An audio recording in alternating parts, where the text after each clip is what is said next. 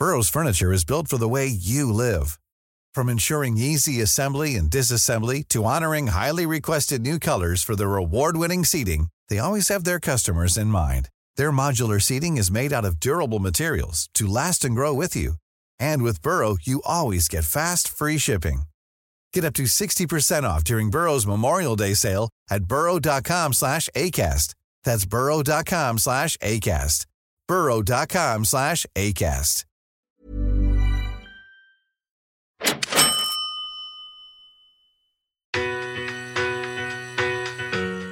Into grade six, we moved to the other side of Victoria and moved into a tin shed. And for six years, I lived in a tin shed while we built a mud brick house. I remember one day my parents arguing over whether they should buy milk or bread.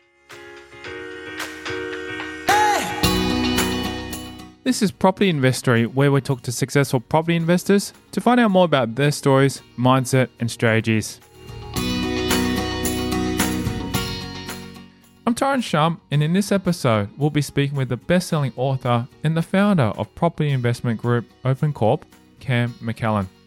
He'll tell us how he changed his life from working at the tip as a 19 year old to never having to work again by just age 36. Plus, why property investment is the only way to grow wealth using someone else's money.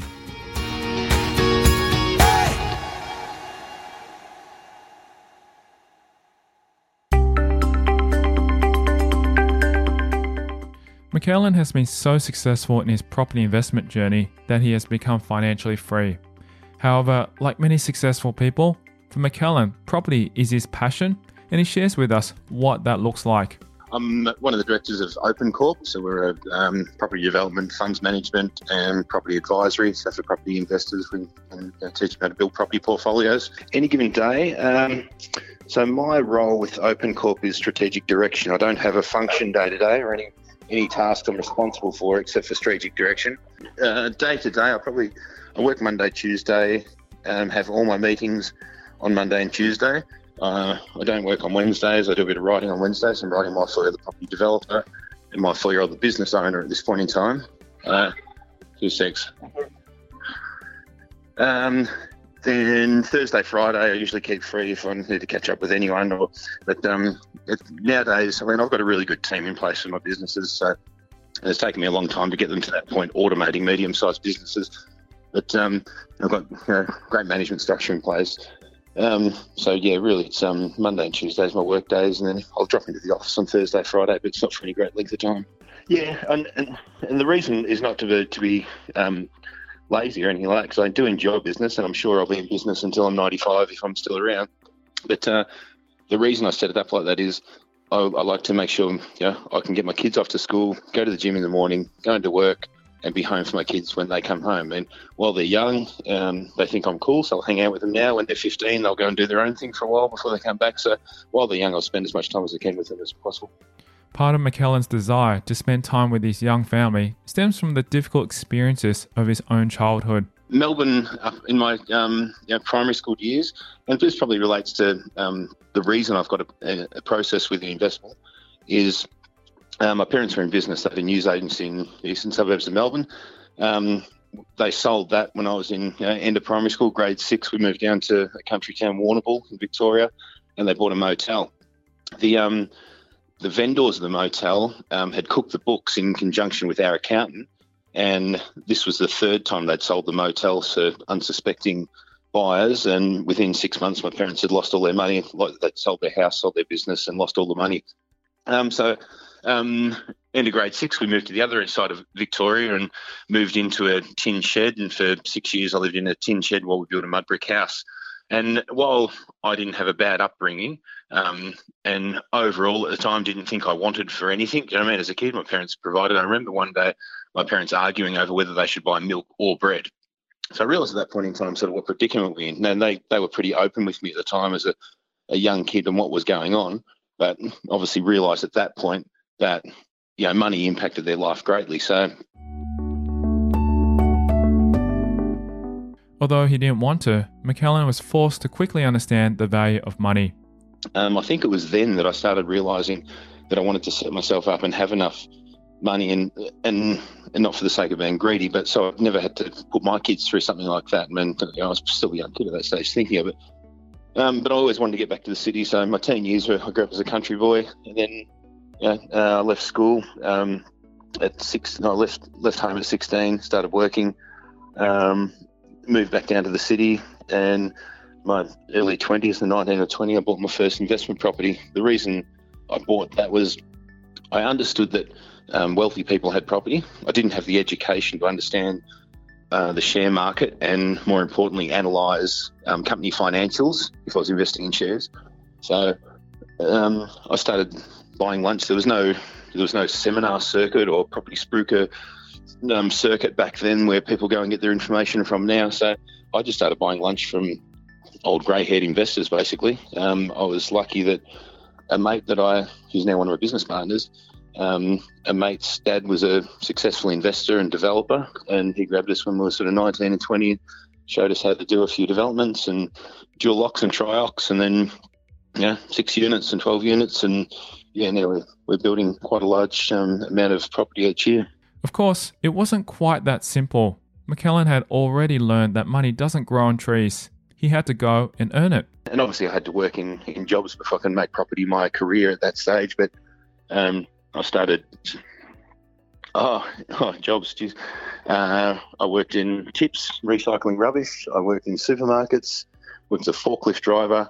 I worked in every disgusting job you could ever put your fingers on. Um, and most of the time, I had two or three jobs at one point in time. When I wanted to get my first property, um, I sold my car, rode a bike for nine months to make sure I could get the deposit for it. So it amazes me nowadays when, yeah, and, and look, it's going to get tougher and tougher for kids to get property as they, you know, for first, the, the pricing is, is tougher than it was back when I was young. To get that deposit together is really tough. But I think people need to, people into the market really need to learn how to delay um, gratification. So, and and really, um, I didn't, I never went out for breakfast. I never had smashed avocados, and I I made instant coffee back then. You know, I didn't uh, go and buy lattes. So people need to look at their lifestyle and look at their expenditure. If they're serious about saving for a deposit, be serious about it. You know, um, make some sacrifices, get an extra job. Um, you know, no one's going to give it to you. It's probably the message. An investor's first purchase is usually memorable, for better or worse.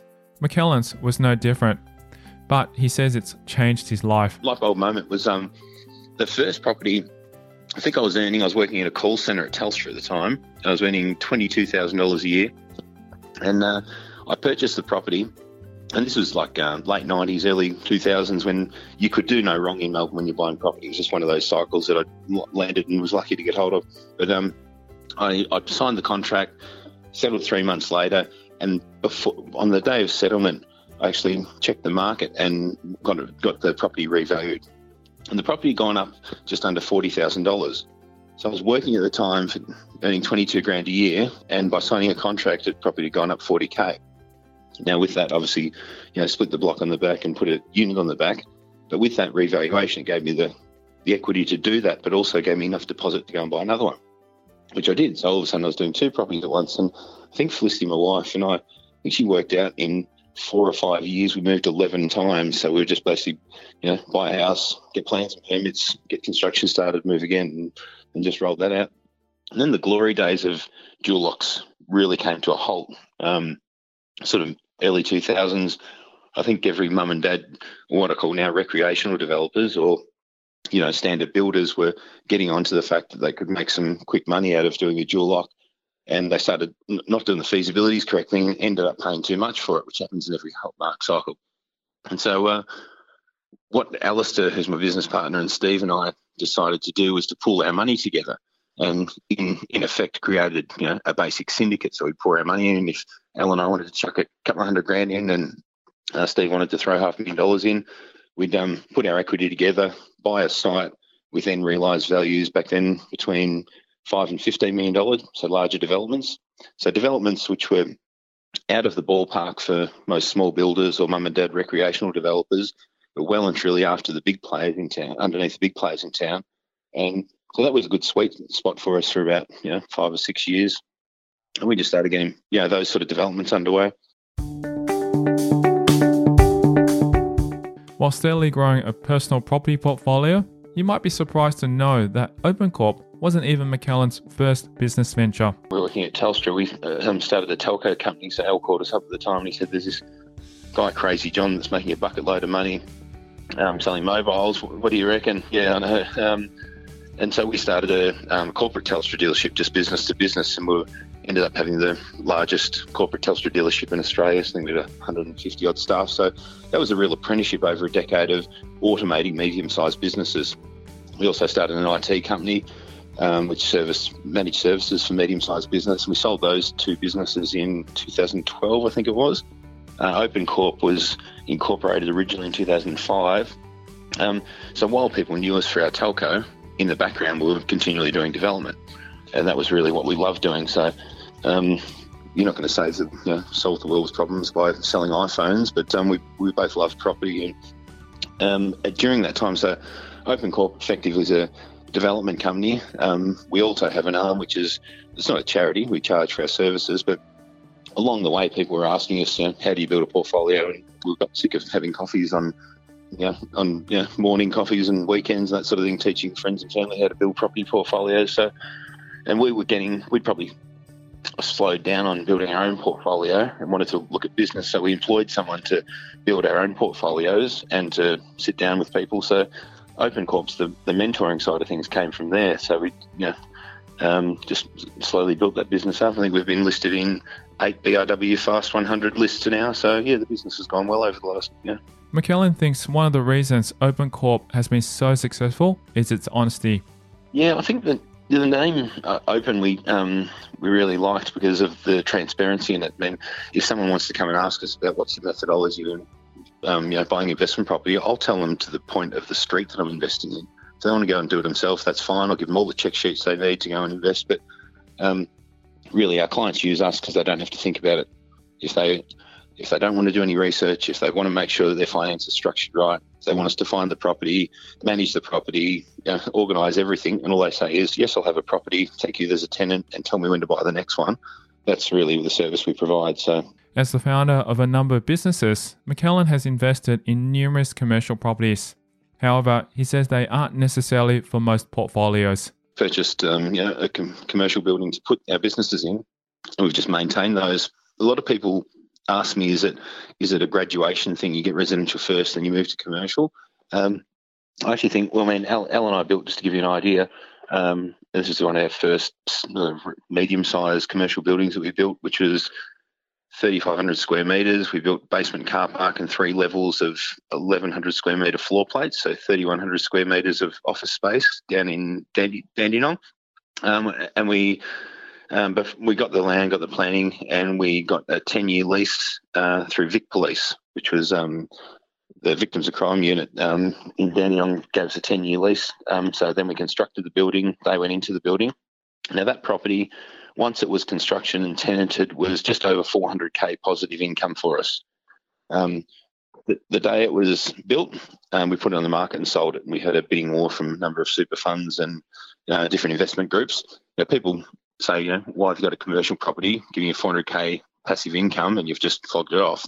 And the reason being is we took that money, paid the tax, and went and bought, I can't remember what it was at the time, 20 or 30 individual houses.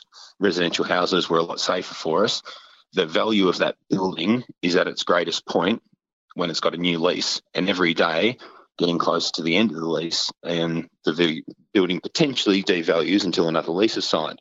So it's much safer to have a, a, you know, a large portfolio of small eggs than there is one big egg.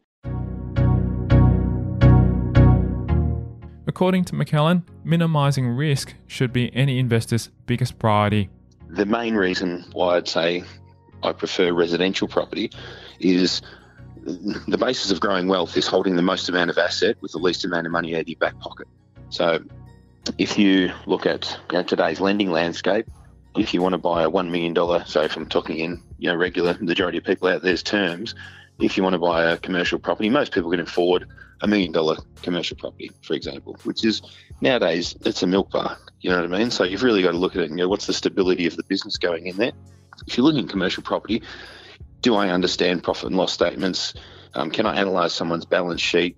Can I analyse their cash flow? Can I talk to their management team? How stable is their business? How stable is the industry? And then um, factor in, you know, six month lease free period and things like that. Or um, so then really you've also got um, the deposit required. Going back to the first statement I made, the deposit is you might have to throw in 300 grand to buy a million dollar property. If you put if you got $300 worth of deposit, you can probably get 1.5 to 2 million dollars worth of residential property. So for the same money out of my back pocket, I can hold a million dollar commercial property with a bucket load of risk, or I can hold nearly double that of residential property with a lot less risk. At the beginning of the episode, we said property is the only investing tool where you can use other people's money. Here's what we mean.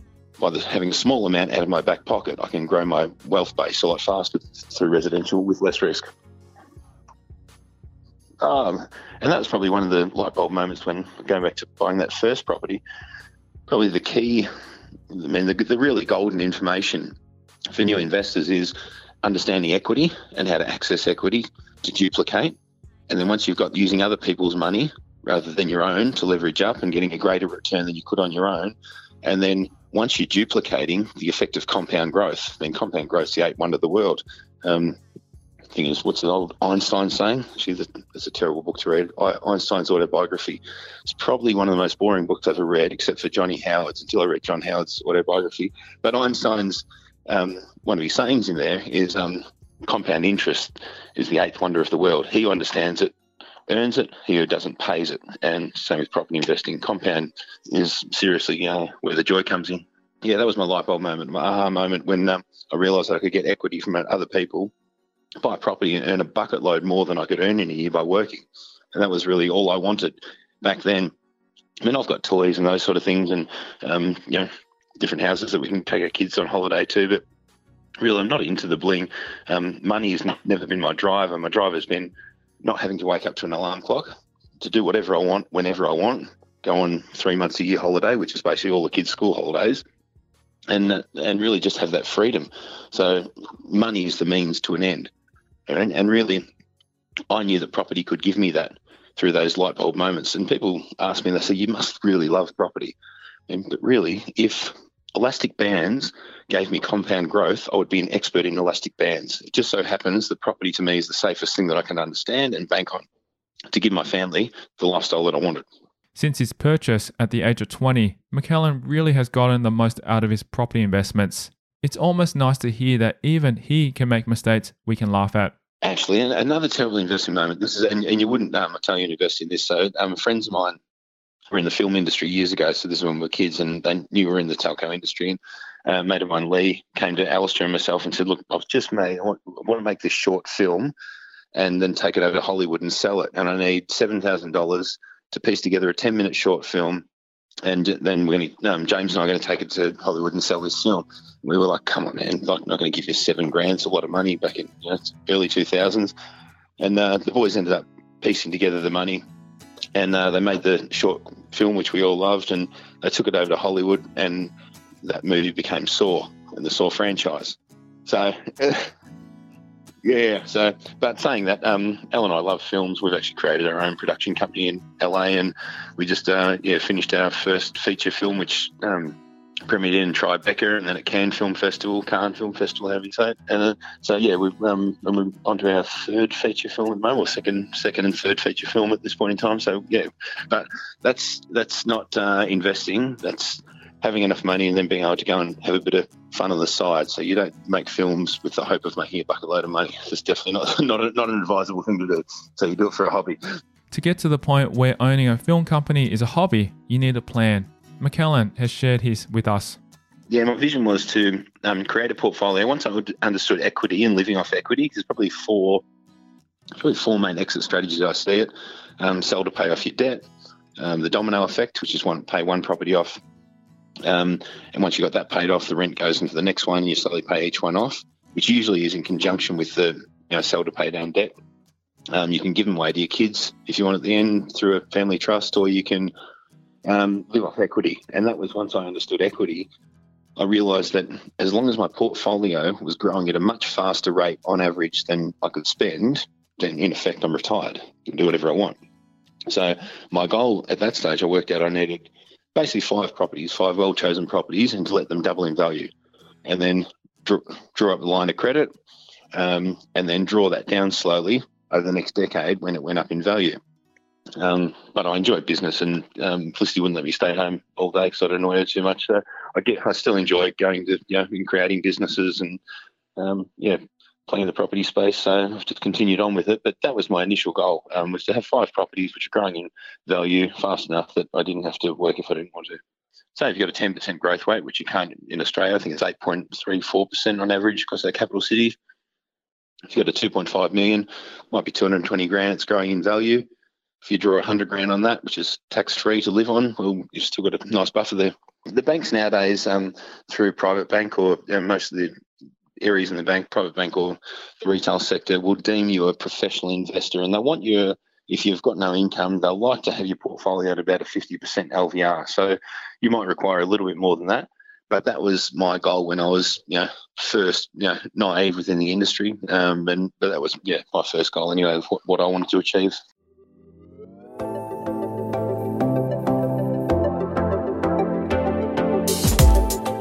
Coming up after the break, we hear about the personal qualities that have enabled McLellan's success that if there's the one different thing about you and the majority of Australians out there is, and this is, the, I don't want to sound arrogant, but I've got no self-limiting beliefs. The type of people he has placed around him. But we don't challenge each other, but we're also, if if one of us slows down or, you know, has a bit of time off the other, we, we just um, challenge ourselves, I suppose, with new ideas. And, and that's next. I'm Tyron Shum, and you're listening to Property Investory.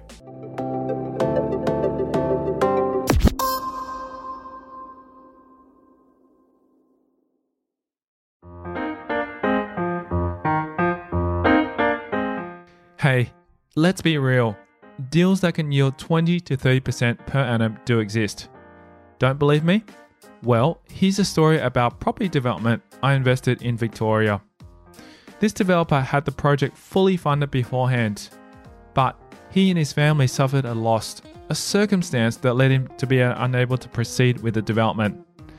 So I stepped in, and in two weeks, we funded the shortfall, allowing for the development to continue. Five months later, the development was refinanced and we received our funds back with interest. Yes, there are amazing opportunities in the property market like this one. So, do you want to get a better return with low risk on your money? Then register your interest by visiting propertyinvestory.com. So, what makes McLellan so different from other investors? He actually says not that much. It's just about sticking to the strategy. No, I think um, probably if I if I had to pinpoint it, this is actually um, my business partner's pinpointed this for me and brought it up. He said, if there's the one different thing about you and the majority of Australians out there is, and this is the, I don't want to sound arrogant, but I've got no self-limiting beliefs. So, and when m- most people will need to analyse things and perhaps get analysis paralysis or they're fearful, I realise that my greatest fear was doing nothing at all. I knew that if I did nothing at all and just got a job and ticked along, that was probably the worst outcome I could come for. So even if I invested and made mistakes, I was still better off than doing nothing. And that gave me a, I suppose, the need to want to learn about it because I didn't want to make mistakes. And I saw most property investors, the way they pick property is pretty much is gambling. To be brutally honest, um, I don't see any difference between the most way most people pick property as an investment and gambling.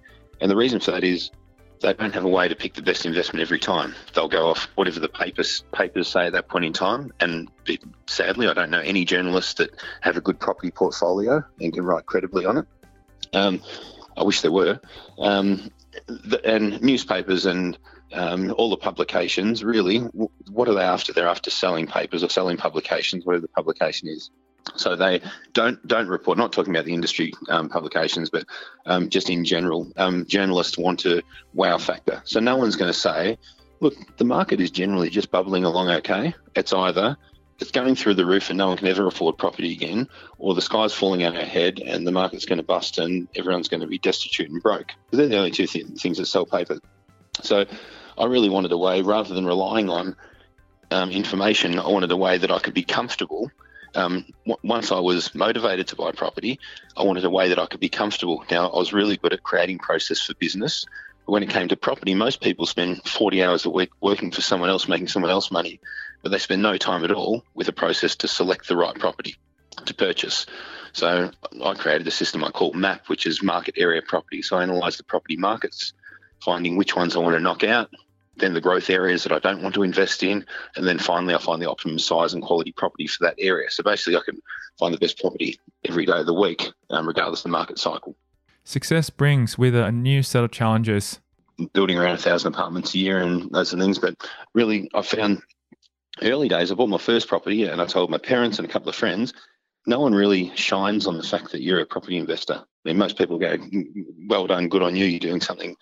Um, most people will be negative about it. And the reason they're negative about it is two reasons. Either they're scared to do it themselves, and you know, Australians don't like the tall poppy syndrome. Um, but really, most people, if you think of the amount of people in Australia who are successful investors, so I think there's about 15,000 thereabouts, according to the ATO, that have six or more properties.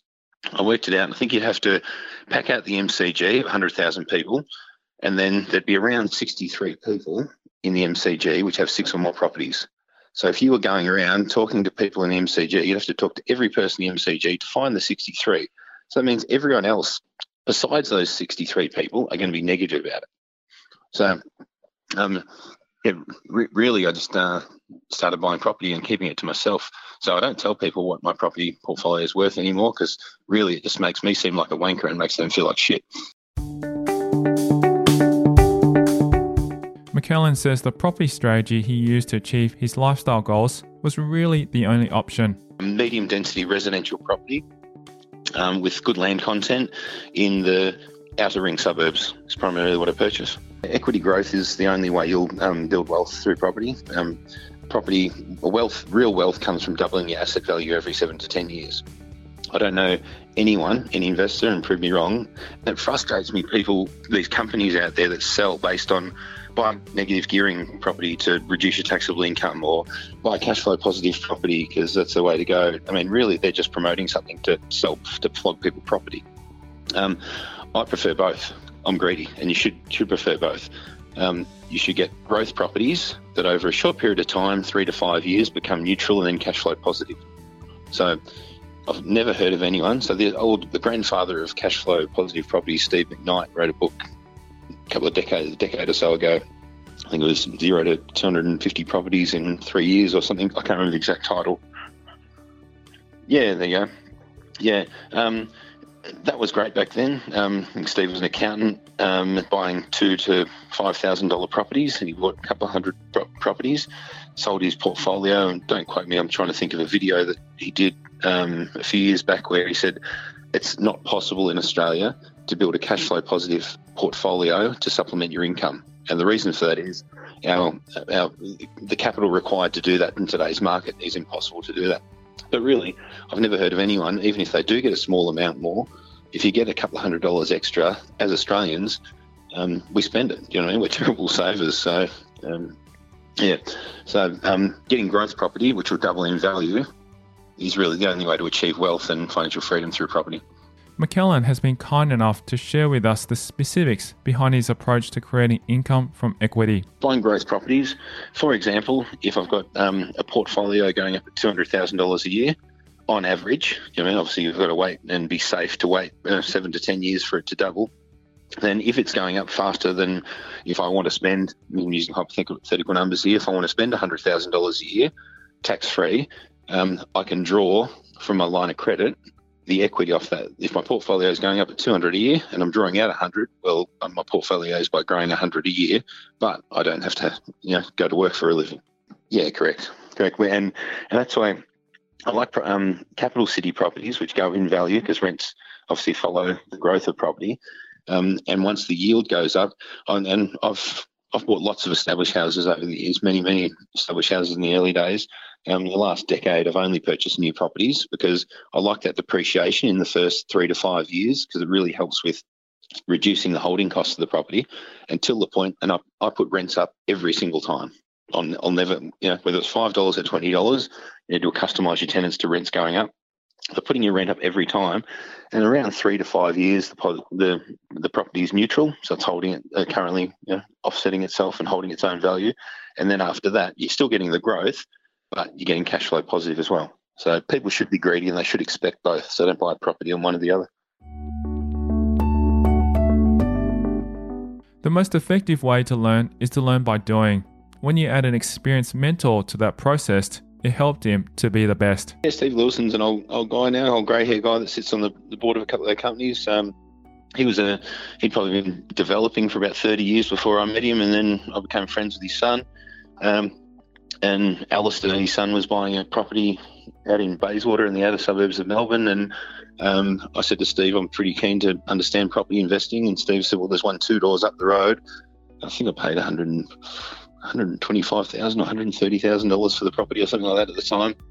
Um, it went up about forty thousand dollars in three months, and I ended up chopping off the block in the backyard and putting a unit on the back of it. And Steve's taught us how to um, all, all the basics about investing in property. Um, also, the, what had sparked my interest in property was I watched an old video of Jan Somers um, where she explained the the theory of you know, buying one property and using the equity to duplicate. So she you know, explained duplication really and compound growth, and that was sort of that light bulb moment for me.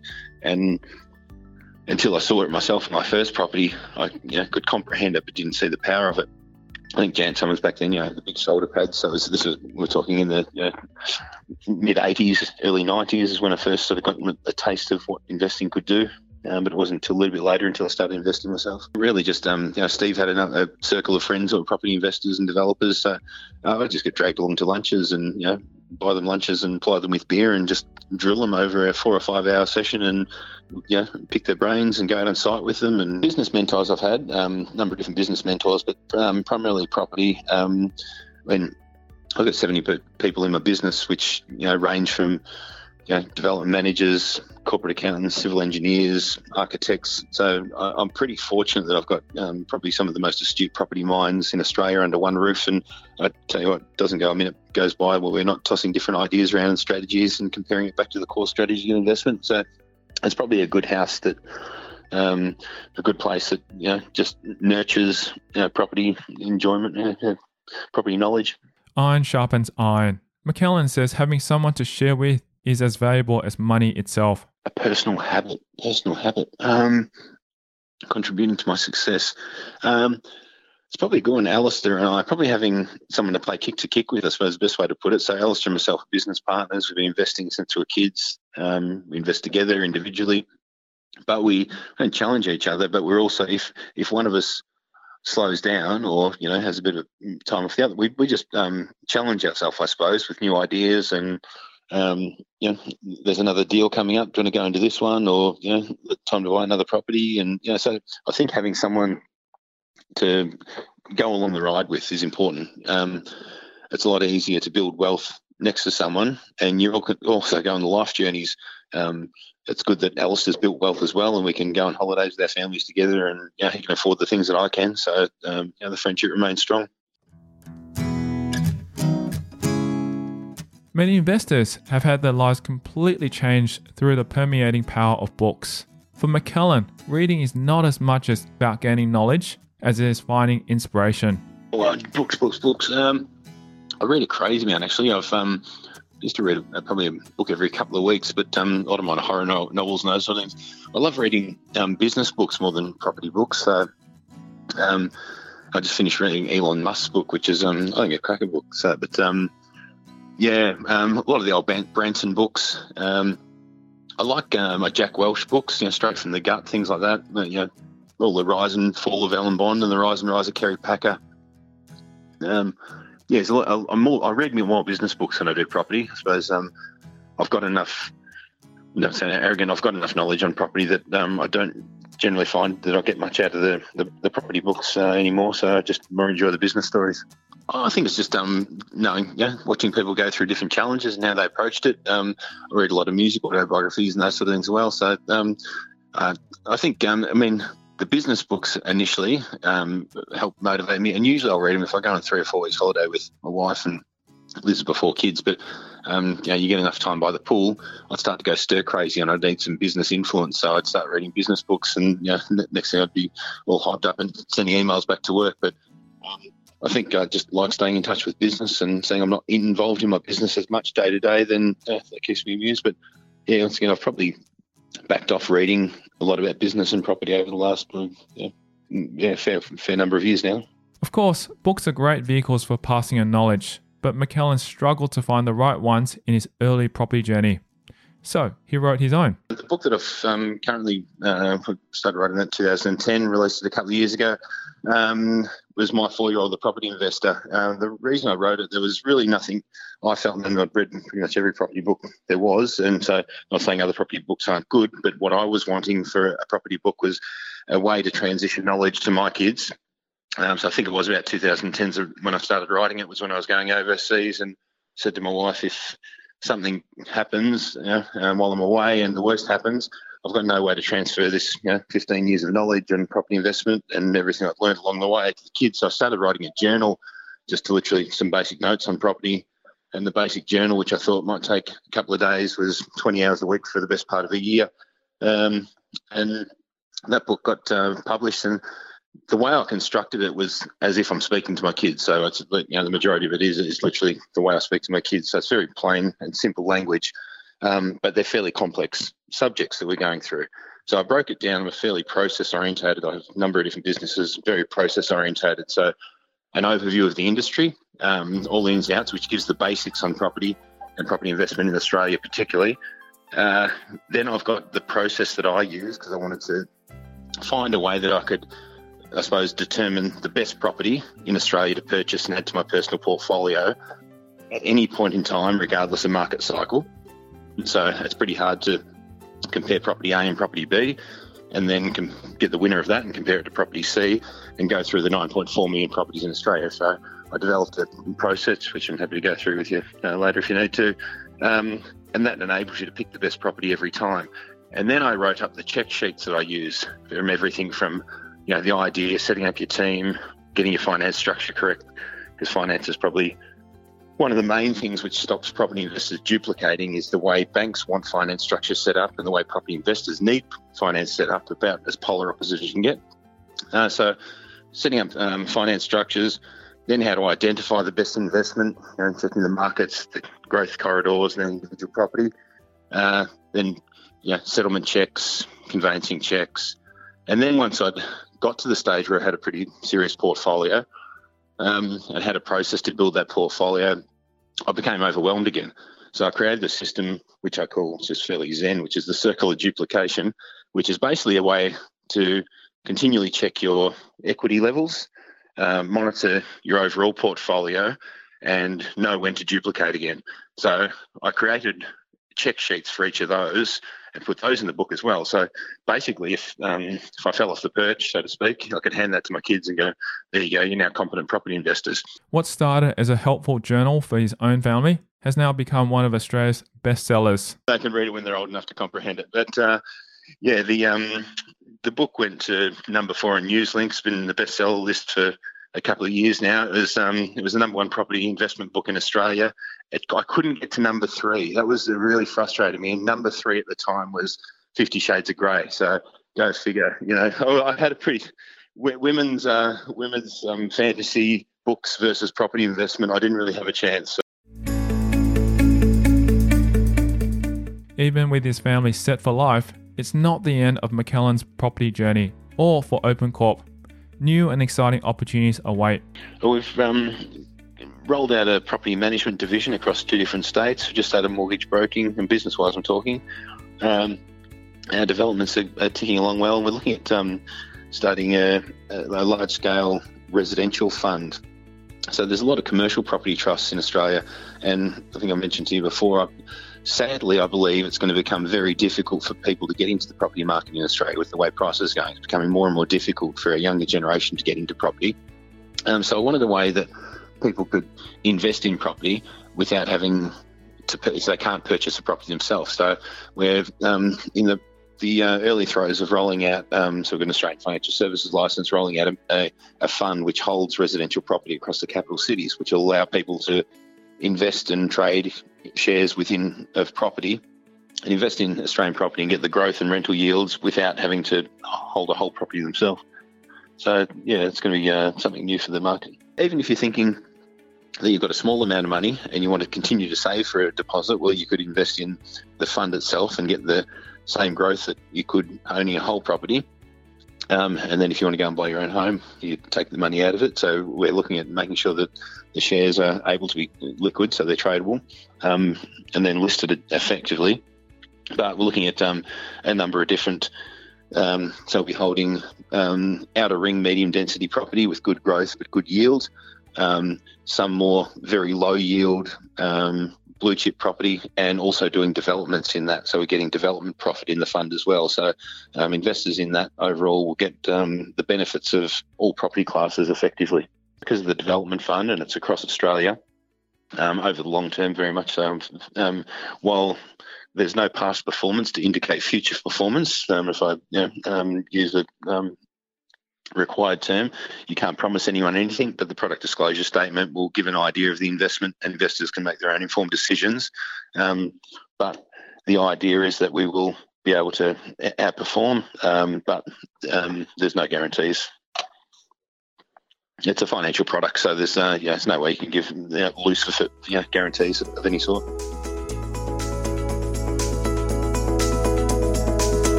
Thank you to Cam McLellan, our guest on this episode of Property Investory.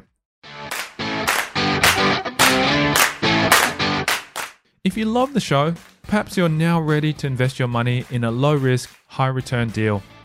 If you are, then SMS me your name and email address on 04 99 88 10 40 to become a lender. There are amazing opportunities in the property market right now, and I'm looking for lenders who want to invest their money for as short as six months. What are you waiting for? Don't let your money just sit in the bank. To register your interest, text me your name and email address on 04 99 88 10 40. When you make decisions for your company, you look for the no brainers. And if you have a lot of mailing to do, stamps.com is the ultimate no brainer. It streamlines your processes to make your business more efficient, which makes you less busy. Mail checks, invoices, legal documents, and everything you need to keep your business running with Stamps.com. Seamlessly connect with every major marketplace and shopping cart. Schedule package pickups and see your cheapest and fastest shipping options from different carriers. With rates up to 89% off USPS and UPS rates. And with the Stamps.com mobile app you can take care of mailing and shipping wherever you are. Make the same no-brainer decision as over 1 million other businesses with stamps.com. Sign up with code program for a 4-week trial plus free postage and a free digital scale. No long-term commitments or contracts. That's stamps.com. Code program.